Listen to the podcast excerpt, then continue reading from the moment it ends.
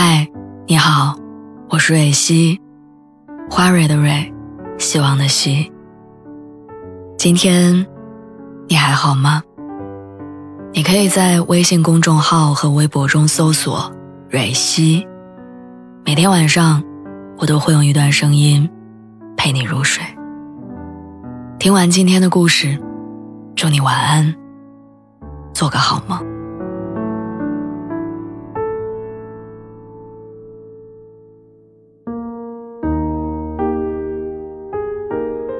你有没有发现，好像生活里很多东西越来越缺少确定性了？只是过年回了趟老家，公司楼下最喜欢的餐厅居然换成了洗衣店。说好放假一起出去玩的朋友，被突如其来的疫情困在小区，一待就是二十天。上个月兴高采烈的扯了证的闺蜜，这个月就开始担心他们爱情的保质期。即使天气预报斩钉截铁地说明天绝对是大太阳，但第二天出门，也可能被浇成落汤鸡。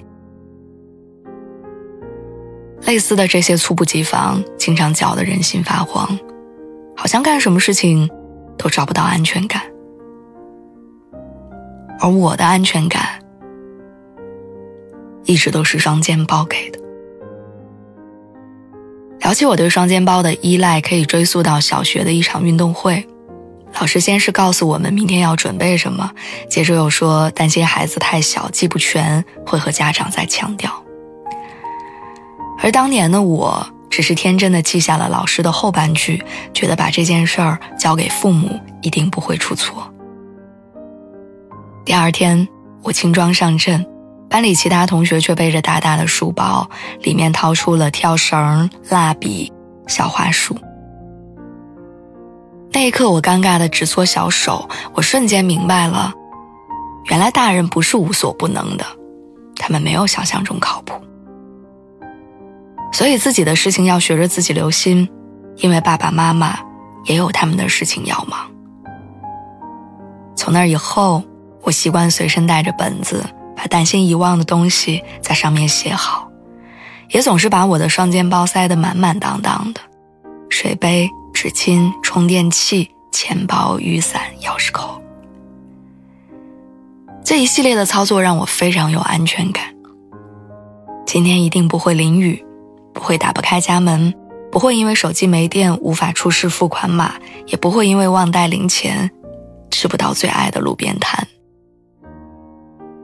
对我来说，阻止了意外的部分途径，就是在给顺利和幸福创造更多可能。但随着时间的推移，我渐渐意识到，我想拥有的安全感不止这些。坐在马桶上，才发现卷纸只剩下最后一截；锅都烧热了，才察觉油瓶早都已经见底了。上一秒刚舒服的冲上凉，下一秒就看到沐浴露清零。熬夜加班想要补充能量，结果翻遍房间，只找到一根和露雪。我没有办法求助朋友，因为他们不能时刻守在身边。想叫男朋友帮忙，等到他的一句“等我打完这局”，就会陷入无尽的等待。我突然读懂了宫崎骏的那句话：“在这个世界上，别太依赖任何人，因为当你在黑暗中挣扎的时候，连你的影子，他都会离开你。”我也终归明白了，自给自足的才叫安全感，别人给的，终归患得患失。于是，能给我安全感的东西，从背在身上的双肩包，延伸到了囤在家里的物资，伸手就可以拿到的日用百货。它们整整齐齐地摆在家里，我就心满意足。我那小小的出租屋，就像喧嚣城市中我找到的那个大背包，在陌生的灯红酒绿里，为我挤出了舒心的安全空间。想起那句话：“说安全感从来无法外求，也从来不在这世界以外，它是你内心世界的平安。所以，真正的安全感不是任何人给的，而是自己搭建的。